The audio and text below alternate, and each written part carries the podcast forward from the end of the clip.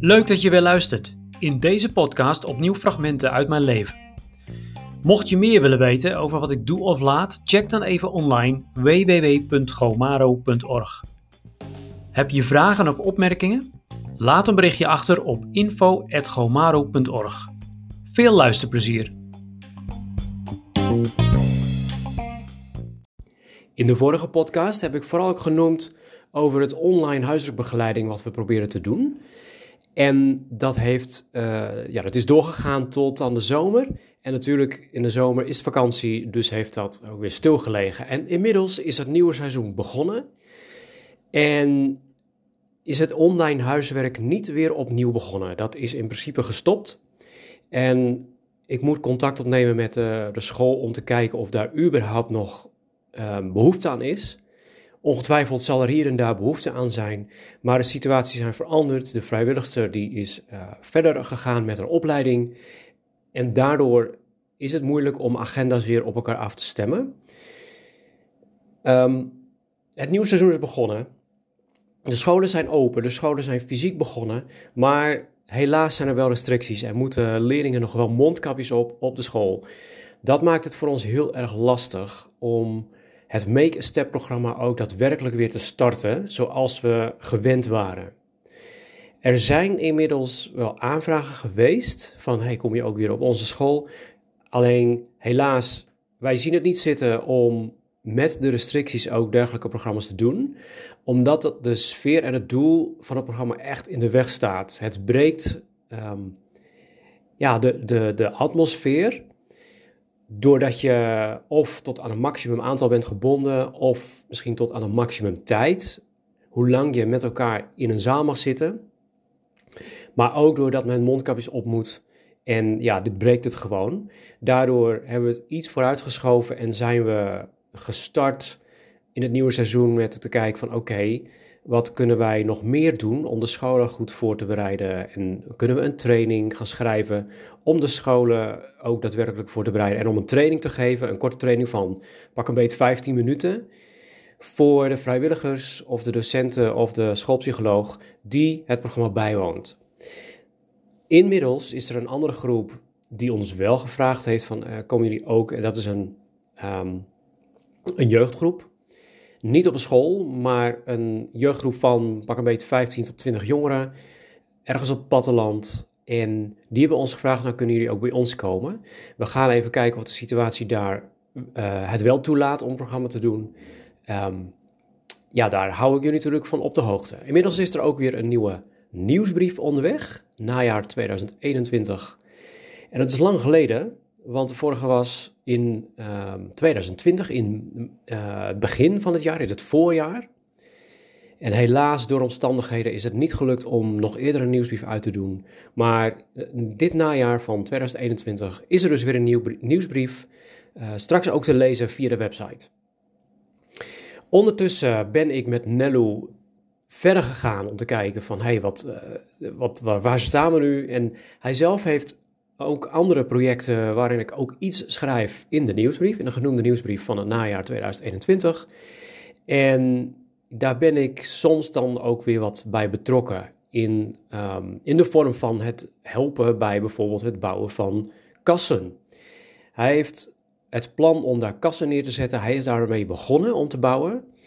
En eigenlijk al een hele poos bezig, maar afhankelijk van vrijwilligers, maar ook afhankelijk van de leverancier die soms het materiaal niet heeft of te laat levert of ja, dat hij niet heel uh, goede materialen levert. Ook het weer speelt natuurlijk een rol. Het is buiten op het land. En uh, daar is hij mee bezig. Uh, zoals genoemd, um, voedsel ophalen. voor gezinnen die, ehm, ja, die dat niet kunnen kopen of kunnen betalen of, of wat dan ook. Op een, een of andere reden die daar uh, voor een aanmerking komen. En um, daar ben ik ook zijdelings een beetje bij betrokken. Verder uh, help ik een andere organisatie um, via een vriend, uh, Nico, die daar directeur van is. En die heeft allerlei sociale activiteiten, waaronder een school met 200 kinderen. En heb ik de ehm, afgelopen dagen ook weer kunnen optrekken om te helpen met een, een groep Italiane die hier op missie komt.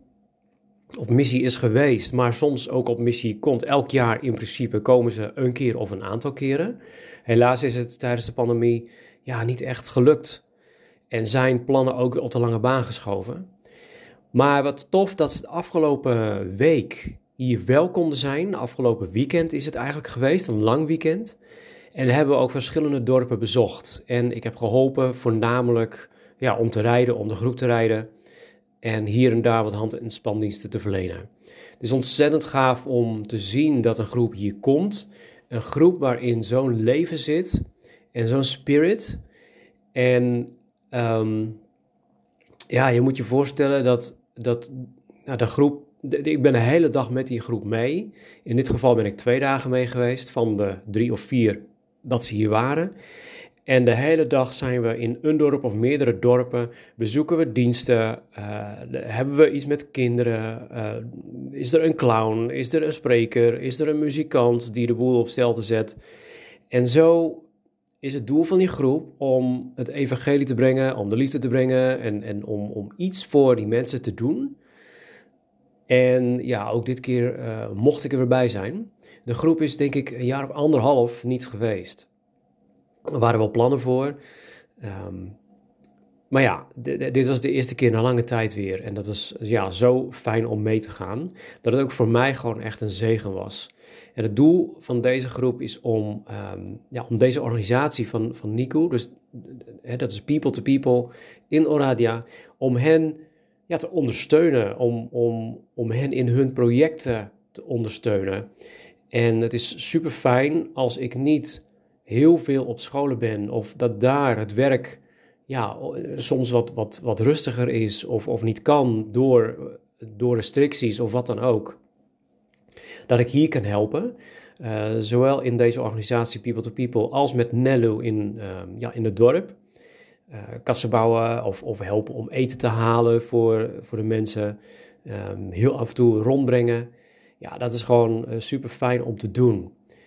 En um, het, het motiveert mij. En via die weg ja, kom ik ook met allerlei mensen natuurlijk weer in aanraking. Mensen die ik heb, uh, die ik eerder al heb leren kennen, dus daarmee een relatie verdiep.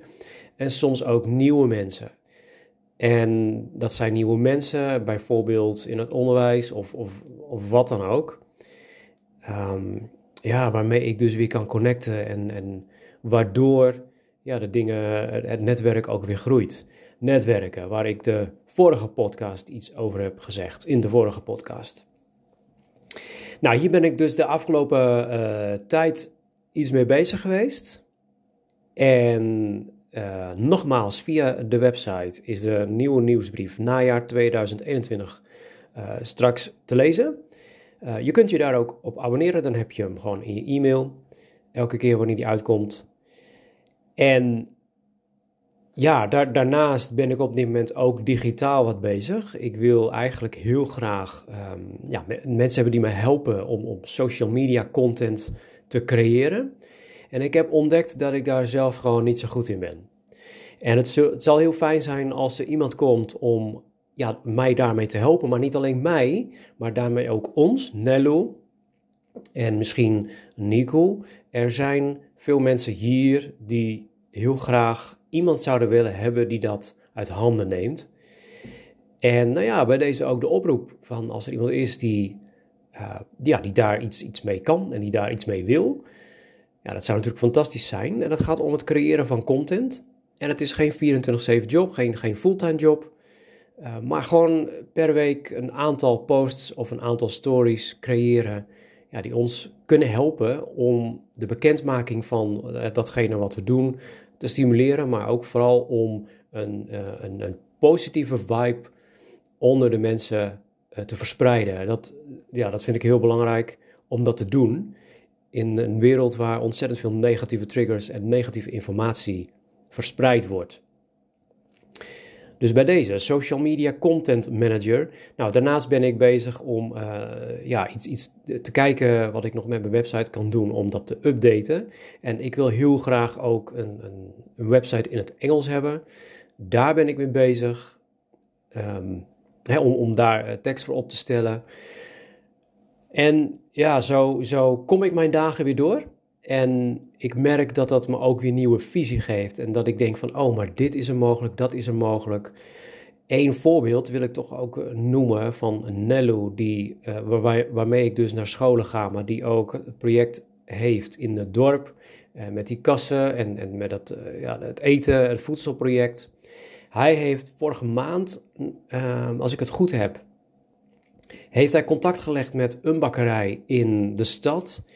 En heeft gewoon gevraagd van, joh, als jullie eten over hebben aan het eind van de dag, mag ik dat hebben? En dat mocht. En hij heeft dus dat contact gelegd en hij, ik, ik merk dat hij daar zo enthousiast van is geworden, dat hij zegt van, hé, hey, maar dat kan ik bij andere bakkers ook doen.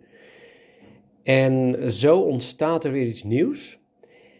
Alleen, ja, waar we dan tegen, tegen aanlopen, oké, als je straks um, bakken met voedsel hebt, um, hij kan het wel kwijt, want er zijn volgens mij, als ik hem nu vraag, dan heeft hij denk ik wel 80 adressen waar hij het kwijt kan.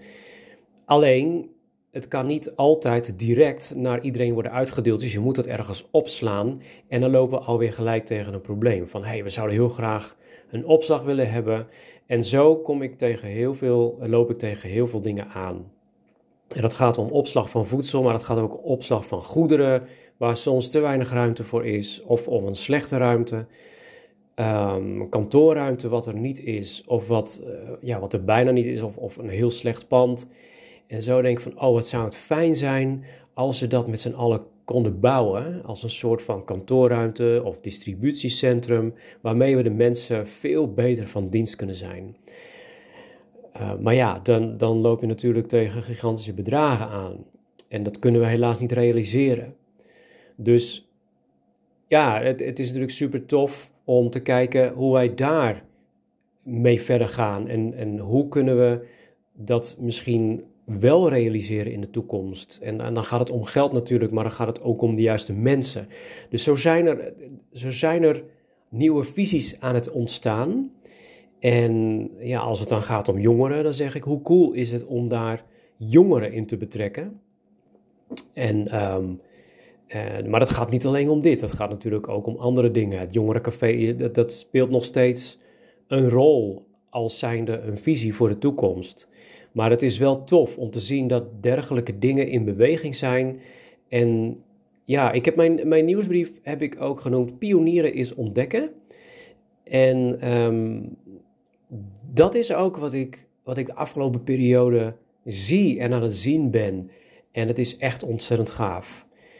En een laatste ding wat ik nu wil noemen, is dat ik in uh, Nederland ben ik in de zomer aan het werk geweest voor een maand, kleine maand en heb wat extra geld verdiend. En dat doe ik eigenlijk uh, ja, elke zomer. En het, het grappige was dat ik dit jaar een ontmoeting had met een, een dame in Nederland. En die is um, uh, iets met online business gestart. Eigenlijk met, met, met andere mensen, maar die hebben een heel platform. Ook daar vertel ik over in mijn nieuwsbrief. En ik kan je aanraden om die toch even te lezen straks als die uitkomt, of als die al uit is, als je deze podcast leest, najaar 2021. En dat gaat om uh, het online shoppen bij webshops, waarmee je een gratis donatie kunt doen. Daar ga ik verder nu in deze podcast niet, over zeg, niet, niet meer over zeggen, maar dat kun je in mijn nieuwsbrief lezen. En op hun website heb ik allemaal verwijzingen naar gedaan in de nieuwsbrief. En het komt er kort op neer dat je dus een gratis donatie kunt doen voor Roemenië. Gratis doneren, dat klinkt eigenlijk onmogelijk. En toch is het zo. Dat is een prachtige manier van online business. En ik verwijs je graag naar de nieuwsbrief, waarin ik het een en ander benoem. En ook doorverwijs naar uitleg, naar hoe je dat kunt doen. En ik zou je dat als eerste aan willen raden om op die manier ja, eigenlijk ja, een begin te maken voor, voor weer een nieuw kanaal van sponsoring voor mensen, voor jongeren, uh, voor de nieuwe generatie in Roemenië. En ook om de lokale bevolking, degene, hè, zoals Nellu uh, en zoals Nico, die deze organisaties hebben, om hen ook te helpen, uh, direct of indirect. Ik heb in mijn nieuwsbrief alleen mijn linkje gezet, maar um, ja, daarmee help je ons En om zo een, nieuw, nieuw kanaal te openen, zodat er meer geld beschikbaar komt om mensen hier in Roemenië te helpen. Ik zou zeggen, ehm, ga naar de website, kijk of de nieuwsbrief uh, uitgave 21 daar staat, lees hem en, en uh, ja, bekijk wat het is. En wie vandaag de dag bestelt nou niks online? Het online bestellen, dat groeit alleen maar. En het kost je geen cent extra, terwijl je gewoon kunt doneren. Ik zou zeggen, check de website en um, kijk wat het is. En doe je online bestellingen via deze linkjes, zodat je ook de mensen in Roemenië weer kunt helpen. Hier wil ik het voor nu even belaten. Dank voor het luisteren.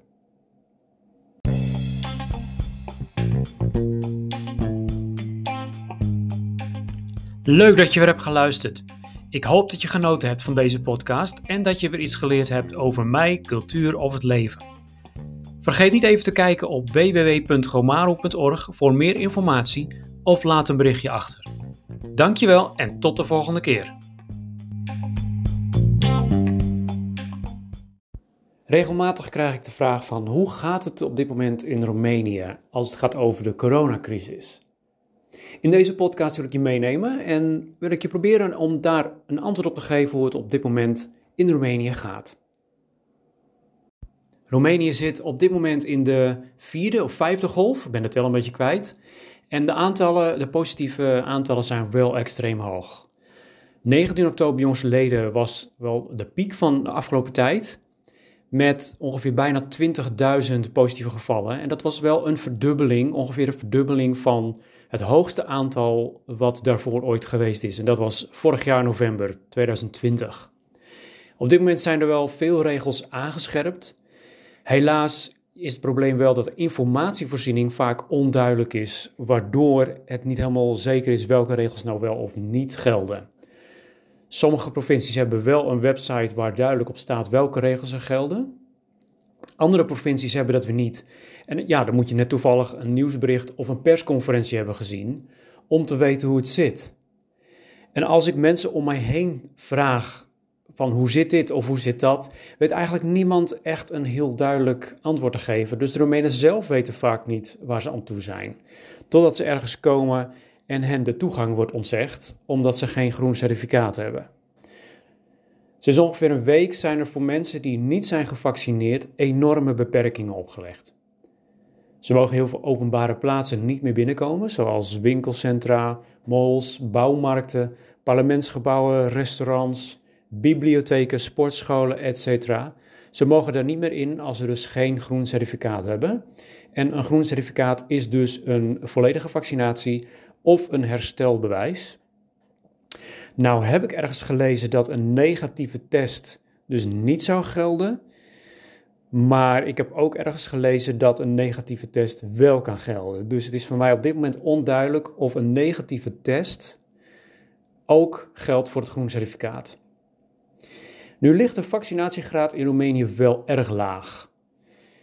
En ja, sinds deze week gaan die aantallen wel omhoog. En het zou wellicht te maken kunnen hebben met de beperkingen die worden opgelegd voor niet gevaccineerde mensen. Um, nu, ik heb gehoord dat mensen ja, ontslag boven het hoofd hangt, omdat het bedrijf waar ze werken de verplichte vaccinatie ook willen invoeren. Anderen zeggen dat ze zich nu toch laten vaccineren om hun vrijheid terug te krijgen. De afgelopen week zijn er duizenden mensen geweest die ja, alsnog de keuze hebben gemaakt om zich te laten vaccineren. En mijn schatting is nu dat uh, tijdens het opnemen van deze podcast ongeveer 32% van de bevolking in Roemenië volledig is gevaccineerd. Er worden ook al uh, boostprikken uitgedeeld, dus uh, mensen die een derde prik krijgen. Um, maar ja, ik, ik schat dat, dat het percentage op ongeveer op 32% ligt. De regels die voor iedereen gelden, is dat ook, hè, wel, uh, wel of niet gevaccineerd, is dat ook buiten moeten we op dit moment officieel weer een mondkapje dragen. Overigens zie ik dat heel veel mensen dat niet doen. Dus ja, die regel wordt wel uh, regelmatig uh, genegeerd. Maar dat is officieel wel een verplichting. Op dit moment van opnemen is het het eind van de vakantieweek voor de school. Dus de scholen hebben een week vakantie gehad. Maar daar is een week aan geplakt. Dus de scholen die zijn op dit moment ook twee weken dicht. Ook is het zo dat, ja, wat ik zelf ook merk, is dat er een behoorlijke stresslevel is. Ehm, ook bij de bevolking. En uh, er komt ook nog bij dat het rommelt in de politiek, waar ook uh, ja, heel veel spanning heerst, heel veel onduidelijkheid heerst en wat voor, uh, voor heel veel mensen ook ja, behoorlijk wat stress oplevert. En wat er precies aan de hand is in de politiek is voor mij niet zo heel goed te bepalen. Maar het kabinet schijnt niet de volledige volmacht te hebben om zaken te bepalen, om wetten uit te schrijven. En ik weet niet of dit betekent dat het kabinet ook demissionair is, maar ja, daar lijkt het een beetje op. En iemand zei afgelopen week tegen mij: alles wat ze doen is tegen de wet. Nou, nou weet ik niet zeker of dat ook inderdaad zo is. Um, het land verkeert in de alarmfase, wat een beetje, ja, wat een soort milde versie is van de noodtoestand. Een trap hoger is dat het land in een noodtoestand verkeert, verkeert maar ja, op dit moment verkeert de, de, het land in de alarmfase. Ja, wat wel een beetje betekent van nood breekt wet. En je kunt in een noodtoestand van een land kun je gewoon wetten uitvaardigen zonder dat dat, dat hele procedures door moet. En daar wordt dus ook wel degelijk gebruik van gemaakt, of misbruik, hoe je het ook wilt noemen. Dus op dit moment is het voor heel veel mensen onduidelijk wat zijn nu de beleidslijnen. Um, het verschilt soms per provincie of soms zelfs per plaats. Dat hangt af van um, hoe hoog het aantal uh, besmettingen is. Um, en dat is natuurlijk in heel veel landen zo. Hè? In Nederland hebben we ook dergelijke situaties. Dus het is in heel veel landen zo. Het is niet alleen hier zo. Maar desalniettemin um, ja, kan ik zeggen hoe ik het zelf ervaar, dat het wel, wel um, ja, extreem is. En voor mij persoonlijk heeft dat nog wel ja, nog steeds invloed op het werk. We kunnen geen groepen bij elkaar hebben voor activiteiten. En overigens zijn bijeenkomsten zoals bruiloften, de, bruiloften en dergelijke momenteel opnieuw verboden. Maar daarnaast merk ik dat ambulances hun sirene wel heel erg vaak gebruiken. En daar zit voor mij ook wel behoorlijke stressfactor. Ik woon zelf vlakbij een ziekenhuis. Dit ziekenhuis neemt heel veel coronapatiënten op. En dan weet ik niet of het daarmee te maken heeft. Want ja, ik, ik kan niet in, in die ambulance kijken uh, wie erin ligt en, en wat die persoon heeft. Maar ik woon aan de aanrijroute voor dit ziekenhuis. En nu begrijp ik best dat hierdoor een hoger risico is voor het horen van sirenes. Maar het is soms wel heel erg veel. En ik vraag me oprecht af of het nodig is dat de sirenes zo vaak gebruikt worden. En een poos geleden sprak ik iemand die stage heeft gelopen op de ambulance en zij kon me vertellen dat ze gezien heeft dat ambuschauffeurs regelmatig gewoon spelen met de sirene. En afgelopen week hoorde ik een verhaal van iemand, dit is een poos geleden, ergens in het begin van de pandemie. Um, er was iemand die klachten had en die belde dus voor een test. En het schijnt zo, ik moet voorzichtig zijn met welke woorden ik gebruik. Het is zo of het schijnt zo. Voor mij is het op dit moment het schijnt zo. Um, dat als je hier dus klachten hebt, dan moet je 1 en 2 bellen. En, en, en ik heb hier en daar wat gevraagd van, is dat echt zo? Uh, ja, en, en, mensen konden dat niet ontkennen, maar ik heb het zelf gelezen op een van de uh, websites van de overheid.